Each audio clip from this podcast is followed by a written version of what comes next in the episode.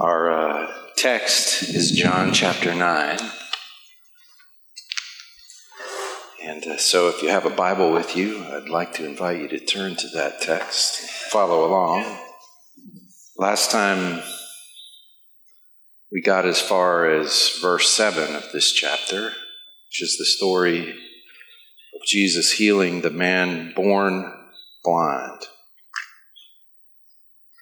And uh, in the song, we pointed out that this man was the cause of a lot of arguments.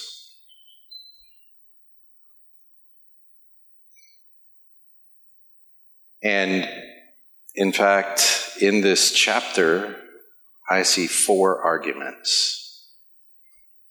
And he says, People argue over me. The first one we looked at last time. And that was who sinned? This man or his parents? I don't think the disciples were the first people to ask that question. I think the man we learn later in the story was sitting there all the time. He was a beggar, couldn't make a living because of his condition. And I think people passed by with that question in their minds. And we read that when Jesus passed by, he saw the man. they saw the questions, he saw the man. That was the first argument. Well, there's four more after that, and we're going to see if we can look at all four of these arguments today. Jesus saw the man, the disciples, and he says to the disciples, This man is not blind because of anyone's particular sin, but so that this could happen here today. And what exactly is this? The works of God might be displayed in him. That.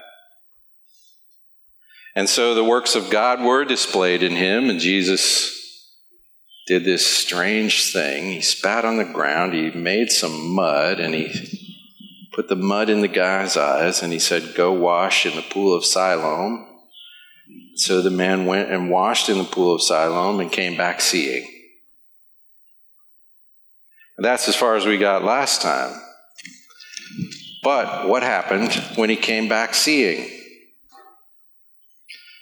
Well, there's four groups of people he encounters. Well, three groups and one, and he encounters Jesus one more time before the end of this story. Four discussions of what happened. And of course, the point of everything in the book of John is to demonstrate who is Jesus. Well, the first group of people he encounters, we read about in verse 8 the neighbors. The neighbors. So these are people who were familiar with the guy. The neighbors and those who had seen him before as a beggar. So apparently, where he was begging wasn't too far from where he lived, but anyway, he came back. We don't know exactly where he is now. Apparently, Jesus is not there, or it's not the same place exactly. But when he comes back, people say, Hey, is this not the man who used to sit and beg? And really, if I translate this uh, more literally, isn't this the one who sits and begs? Isn't this the one who sits and begs? He's not sitting or begging. Apparently, he looks like the guy, but how could he be the guy? It's evident, but they're saying, Isn't this the guy? And some of them are saying, No, it just looks like him. That's what it says here. Others said, No, but he is like him he kept saying, I am the guy. Yes, it's me. Yes, it's me. And everyone's going, Is that the guy? Is that the guy? Yeah, it's me. It's me. Hello. Apparently, they don't see him too clearly even now, but they can tell by looking at him things have changed. This guy obviously can see. He's walking around unassisted. He's doing whatever people who see can do. And they're like, Is this the guy? No, he can't be the guy, but he sure does look like him. And he's saying, No, it's me, it's me, it's me. It's kind of an argument. I can imagine them, some of them looking at him and going, Are, are you sure it's you?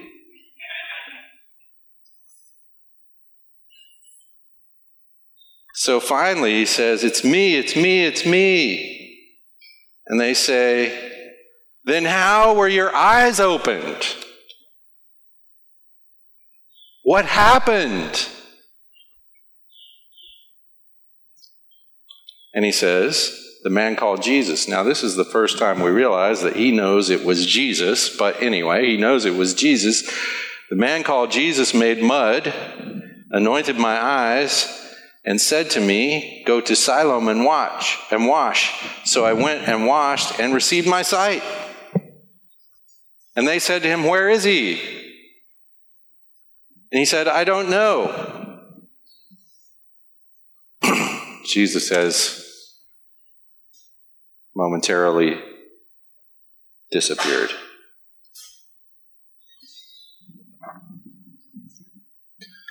What are they going to do with this guy? Now, we might want to remember the question was who sinned?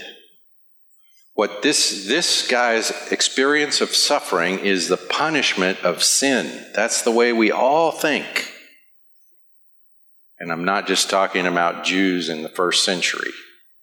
That's the way we all think. What did I do to deserve this? Or, I don't deserve this. What's wrong? Or, how often do we pass by someone experiencing some misfortune and say, I wonder what they did.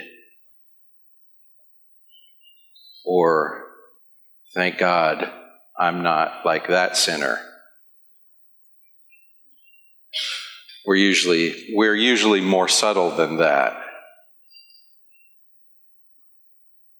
But we often think that people who are suffering in some misfortune Well, they must deserve it. Of course, if we were honest with ourselves, we'd realize nobody's getting as bad as they deserve. The punishment for sin is eternal condemnation, separation from the living God. Though that's what we all deserve.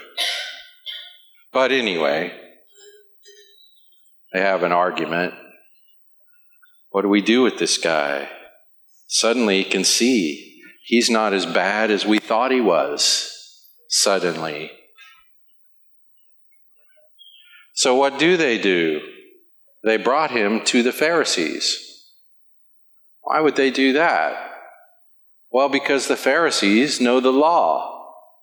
The Pharisees are our theological encyclopedia our point of reference for all things having to do with sin and righteousness and judgment and reward. Let's talk to the, let's bring him to the Pharisees. So they bring him to the Pharisees, the man who had formerly been blind. Now, that, in the minds of the neighbors and others, is a settled fact at this point. This is the guy they know, they know him, he, he knows. He says it's me. Everyone says, Oh, now you were blind, now you can see. How did that happen? He says, Well, here's what happened. And they say, Oh, well, we, we need to talk to the Pharisees about this. So they bring him to the Pharisees. And this is when John points out to us in the text that it was the Sabbath when all this happened. It was the Sabbath day when Jesus made the mud and op- opened his eyes. So the Pharisees asked him again, How did you receive your sight? And he said, He put mud on my eyes, and I washed, and I see. He just says what happened.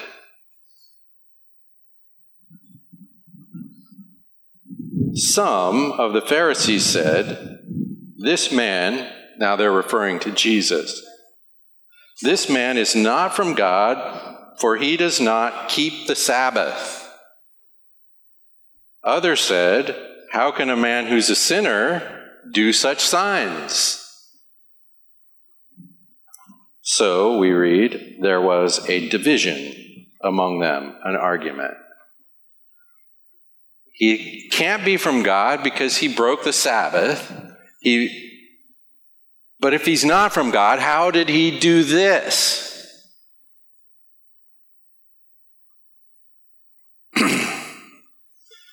so they asked the guy, what, what do you say? He says, he's a prophet. So he takes a side in this argument. He's from God well, half of them, well, I don't know if it's half, but some of them say he can't be from God because he's not keeping the Sabbath.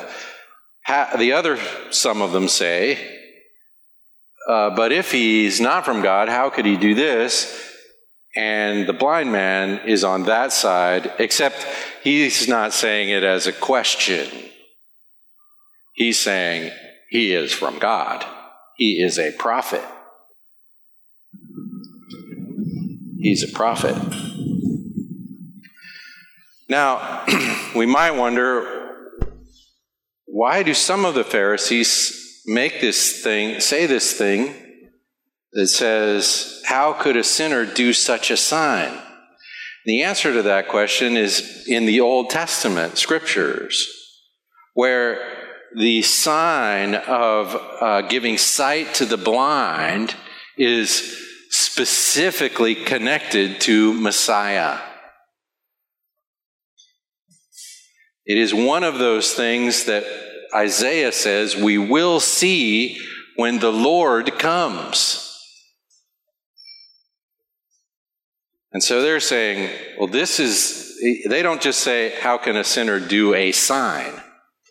They say, how can a sinner do such a sign? This kind of sign. And they have a very serious problem because this kind of sign identifies the Christ. And some of them say, but he's breaking the law. The Christ can't break the law. Now, here's the thing I went and read the law about the Sabbath. You know, it took me about 10 minutes to read everything in the books of Moses about the Sabbath. Here's what it says Don't work on the Sabbath. Rest from your labor. In other words, you work during the week, but one day out of every week, the seventh day, you take and you don't work. And that day is holy to the Lord. So you you don't do business that day. In fact, even if you think the business is the business of the household, like preparing food, you don't do that. You, oh, well, and here's the thing they did while they were in the wilderness they did not collect manna on the Sabbath. The Lord gave twice as much manna on the sixth day so that you'd have enough for the seventh day. Now you know the whole law of the Sabbath.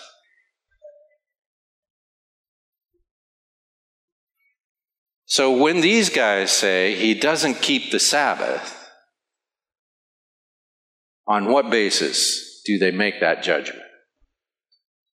Well, they make it on this basis.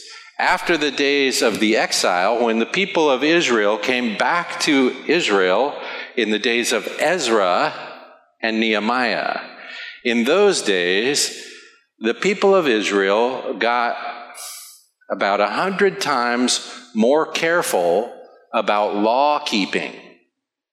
This is when the group we know as the Pharisees began to develop. And so they got so careful about law keeping that they said, well, let's make some rules so that we obey the law. It's kind of like this. Suppose on the highway there's a speed limit. You're not allowed to go more than, let's say, 40 whatevers. We come from a lot of different places, so take your pick kilometers, miles, inches, I don't care. You're not allowed to go more than 40. And so we discovered that if anyone ever went over 40, their car exploded. Well, actually, not necessarily every time that happened, but one day this guy went over 40 and his car exploded. So we said, let's say 35. Now, what's the law say? 40. But what we say is 35 because 35 is safe on 40. Well, this is what the people of Israel did with the law, and especially the law of the Sabbath. They wrote a bunch of rules, one of which was you can't knead dough on the Sabbath. That was like a specific rule. And making clay was a form of kneading dough. I think I know why Jesus healed this blind man by making mud now. Because what Jesus wanted to do was break their rule.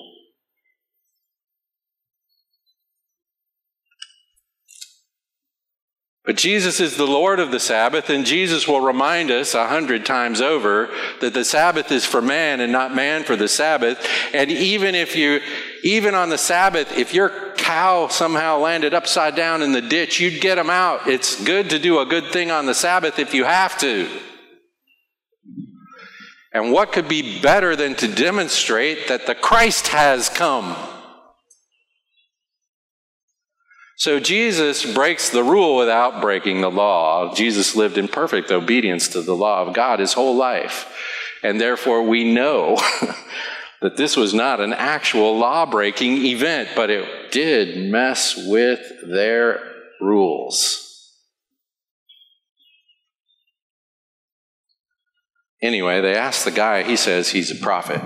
So now we have this argument, and now we come to a third group of people and you see this in the text in verse uh, 18 the Jews. Now, that doesn't mean Jewish people in general, that means the Jewish rulers. And he changes from Pharisees to the Jews in verse 18. So I believe what we're having here is the introduction of another class of people so he says to the Pharisees, they have this discussion among the Pharisees, and now it's kind of like they're taking it to court, to the ruling class.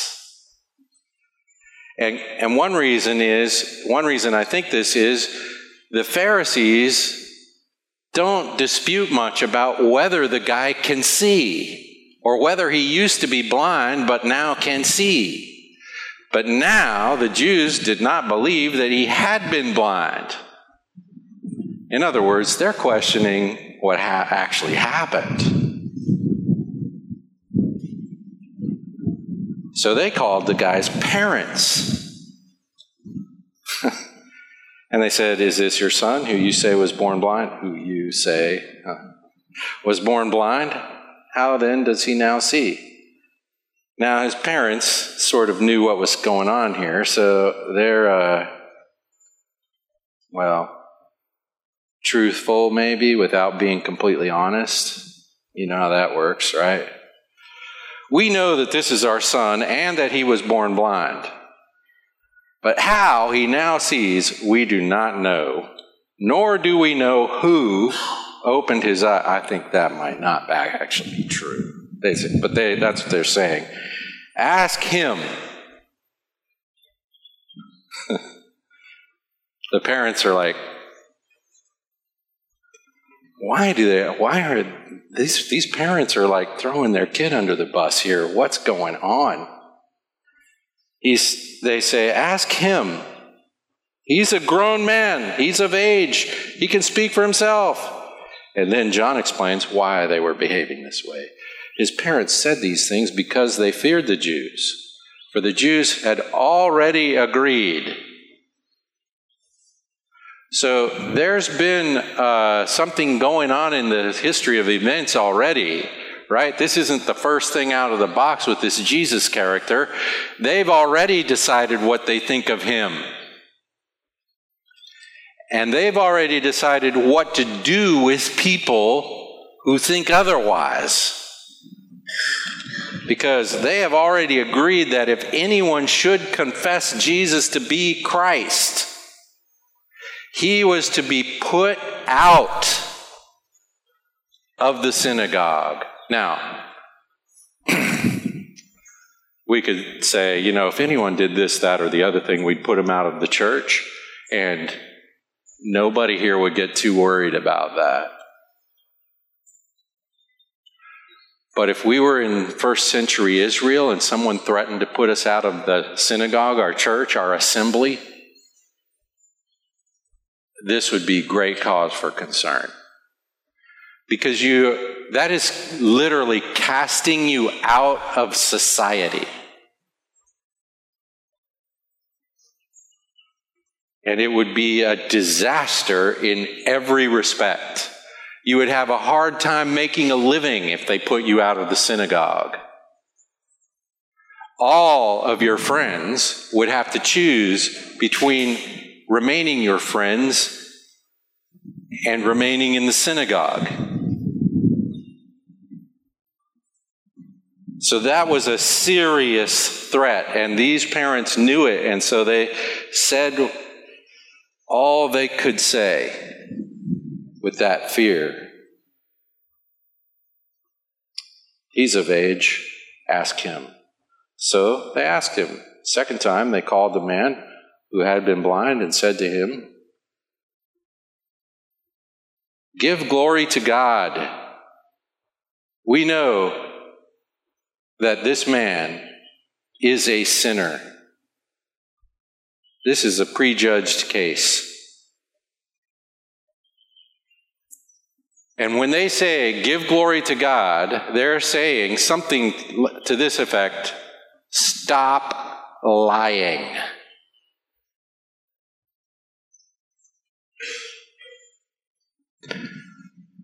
Give glory to God. Tell the truth. We know Jesus is a sinner.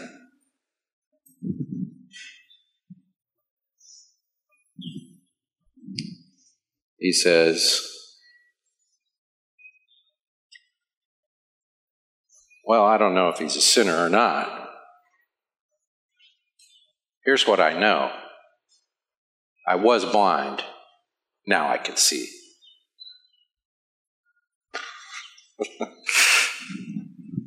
Here's what I know I was blind, now I can see.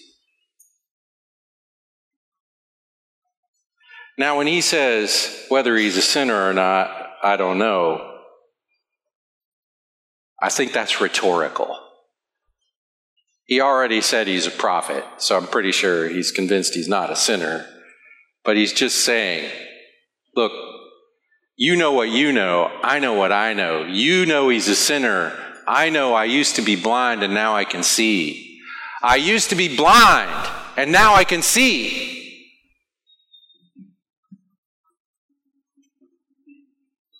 Hello. And they say, How? What did he do? Like they didn't already know, like he hadn't already told them that three times already. And he says, I already told you that. And then he makes a very interesting observation. You would not listen. I told you, but you don't want to hear it.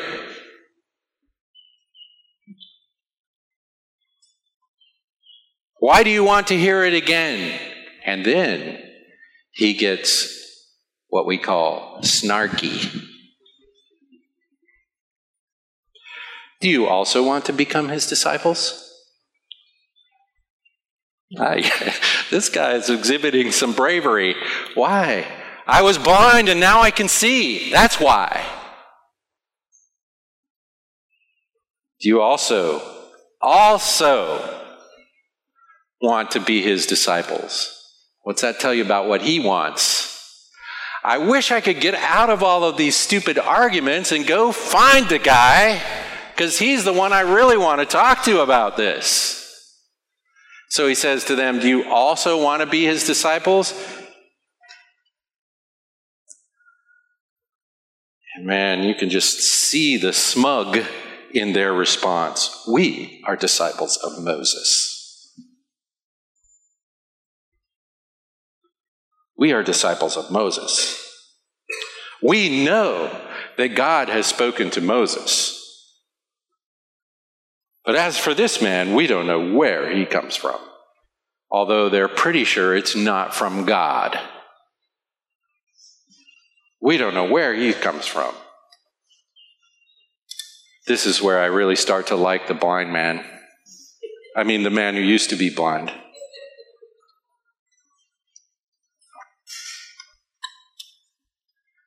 He says, Why, this is an amazing thing. That's am- he looks at these men and he says, That is amazing. That's amazing. You don't know where he comes from. And yet, he opened my eyes. That's amazing. We know God doesn't listen to sinners.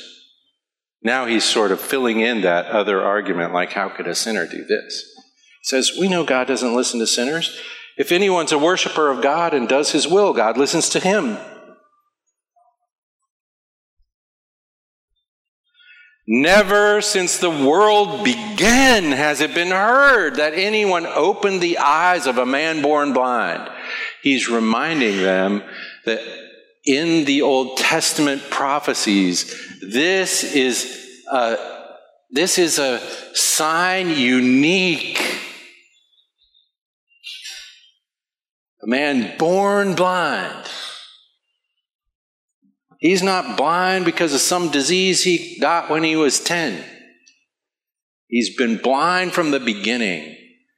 Christ has opened his eyes and he, he's saying, this is amazing. How can you say we don't know where he's from? If this man were not from God, he could not do this. He could do nothing.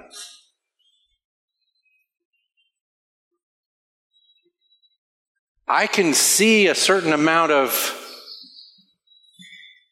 curious pity from the man who used to be blind. Like, how can you guys not see this?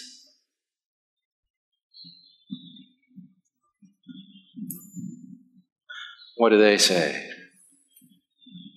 This has to be one of the most tragic sentences in the scripture, or maybe in the history of the world. They say, they answered him. He says, How can you not see it? And they say, You were born in utter sin and you would teach us?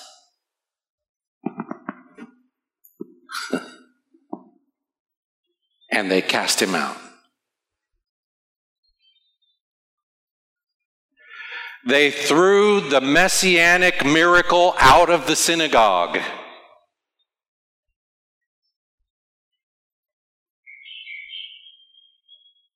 Why?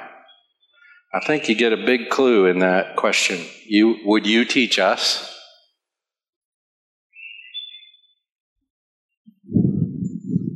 this is about some sort of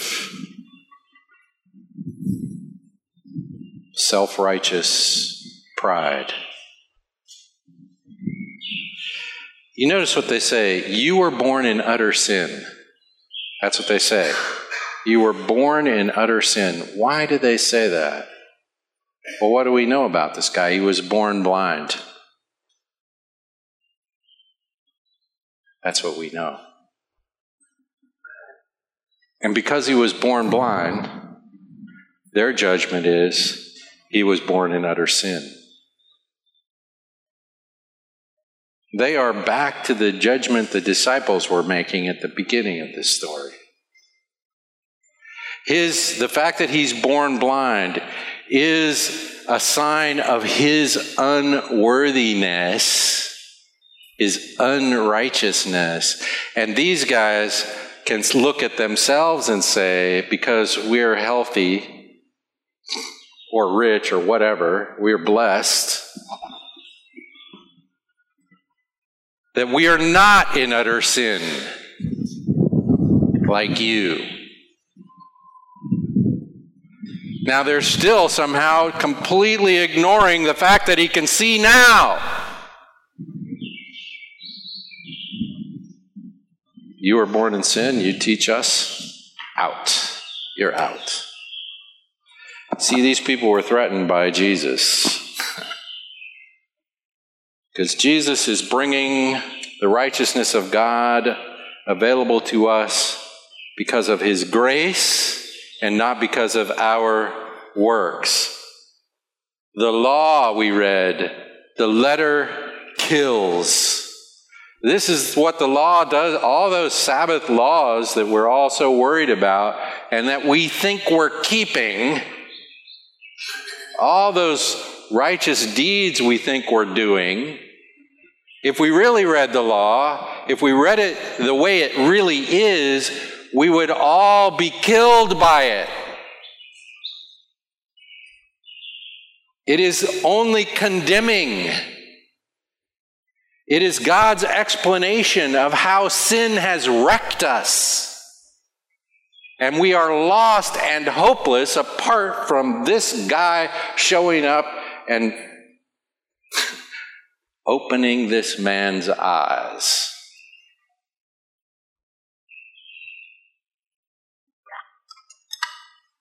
Well, finally, he's cast out now, the argument's over. It's been decided. We don't only not want Jesus, we don't want anyone who does want Jesus. And he says, Jesus heard they'd cast him out and found him and said, Do you believe in the Son of Man? That's a Son of Man, by the way, is a euphemism for Messiah. It's an Old Testament phrase. It comes from the book of Daniel, where the Son of Man is the prince that redeems God's people. He answered, Who is he, sir? That's interesting. Who is he? And this reminds me oh, yeah, what did he say about Jesus? He's a prophet, he's from God. I know he's from God. And so when Jesus says, Do you believe in the Son of Man? he doesn't realize Jesus is talking about himself. So he says, Just tell me who he is, and I will.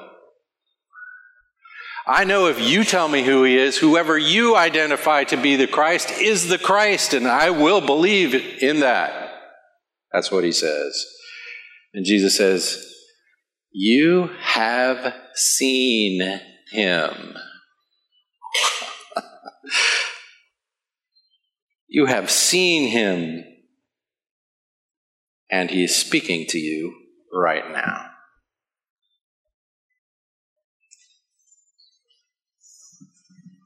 And the man said, Lord, I believe.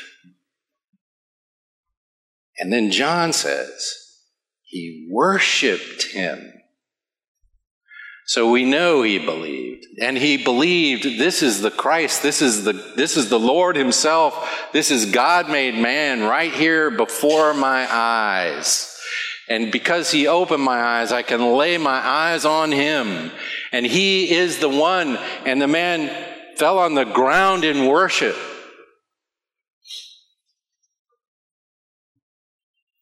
This is the second miracle, by the way.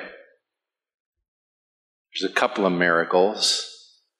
One, his physical eyes were opened. Second, he believed.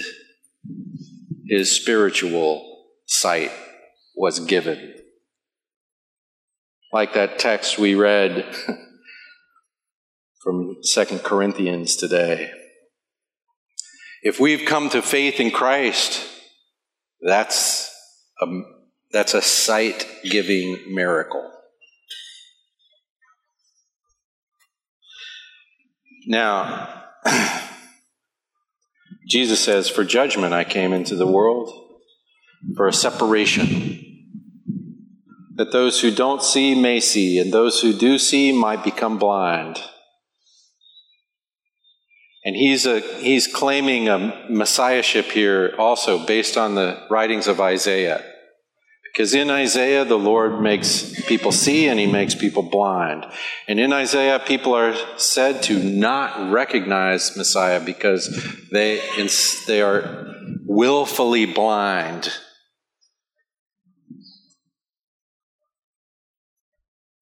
And so the Pharisees near him heard this, and they said, So, we're blind? And then Jesus says this sort of classic Jesus sentence If you were blind, you'd have no guilt. But now that you say we see, your guilt remains. like, what? Do you have this reaction? If you were blind, you'd have no guilt. But now that you say you see, we see, now that you say we see, your guilt remains. This is a way of saying, uh, yeah, you're blind.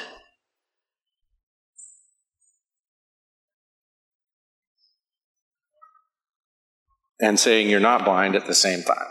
But anyway, who are the blind people in this story?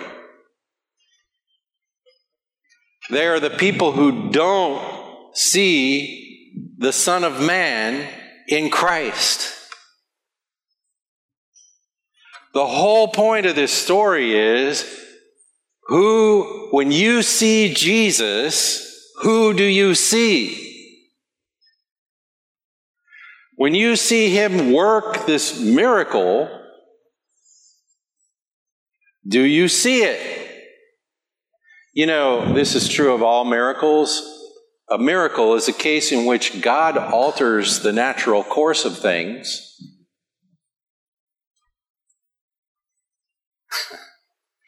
when by God's personal intervention something changes that otherwise wouldn't happen that way.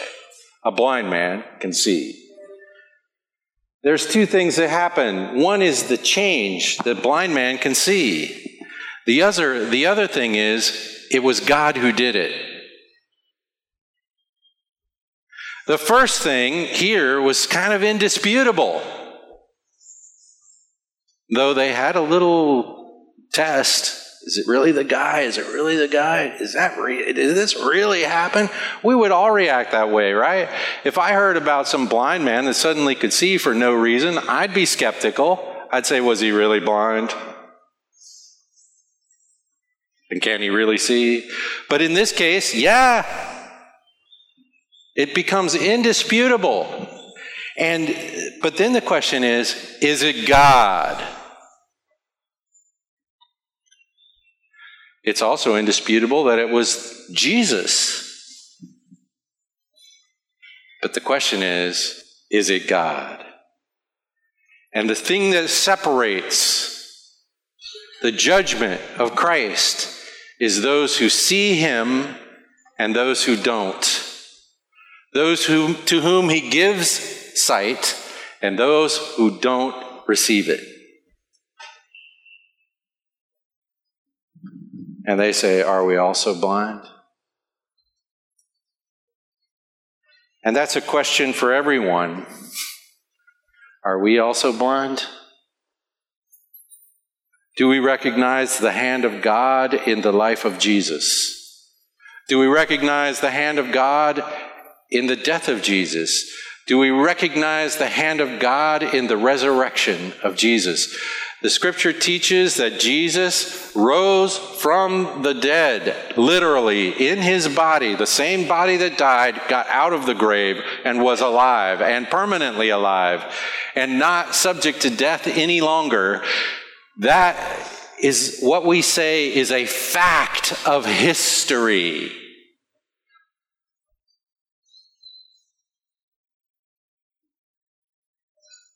And then we can have an argument. Did it really happen or did it not happen? People say, well, I don't really believe that happened. That kind of thing doesn't happen.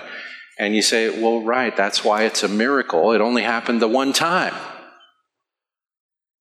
That's how it distinguishes him to be who he is. But I could have an argument did it happen or did it not happen? All the historical evidence says it happened. And the way people avoid that reality is they don't look.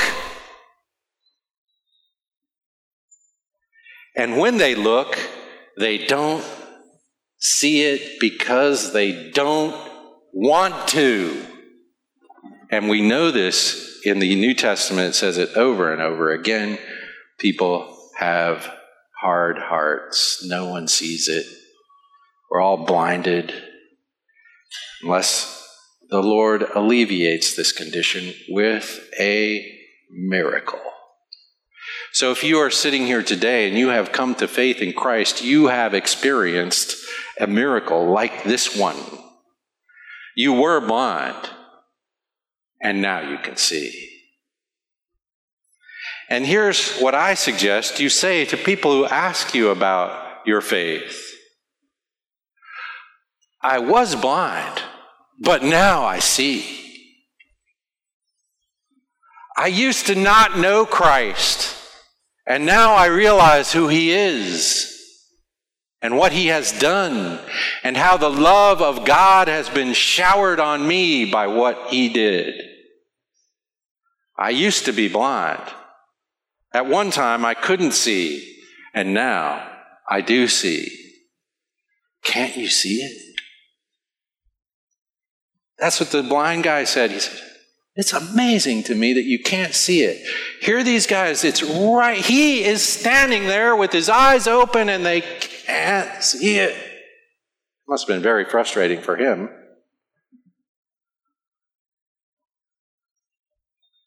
Pray. Pray. Pray if anyone is going to see it on the basis of your testimony that you used to be blind and now you can see it, the Spirit of God must open their eyes. Ask Him. We're thinking about having our, well, we're not thinking about it, we're having our open house here in a few weeks. Chance to invite people that we know, people we care about, people we work with, whoever, and you'll see in that announcement in the bulletin, it says, start thinking about who you want to ask and start praying. Pray that those people will experience what you experienced and that one day they're going to hear the gospel and their eyes are going to pop open and they are going to see it. And then when they see, when they hear the word of Jesus, you've seen him and it's Him who's speaking to you, they will say, Lord, I believe, and worship Him. Father, we give you thanks for your grace is good. We thank you for working this miracle in our own lives. Father, we pray that you'd help us to be true to it. Not depending on what we do, but living in the miracle that you have worked in our own lives. Father, help us. Fill us with the Spirit of God that gives this clear vision. Lord, we pray for those people we know who haven't seen it yet. Father, we so beg you to open their eyes. So that they will also come to faith in Christ. For all these things, we give you thanks. Amen.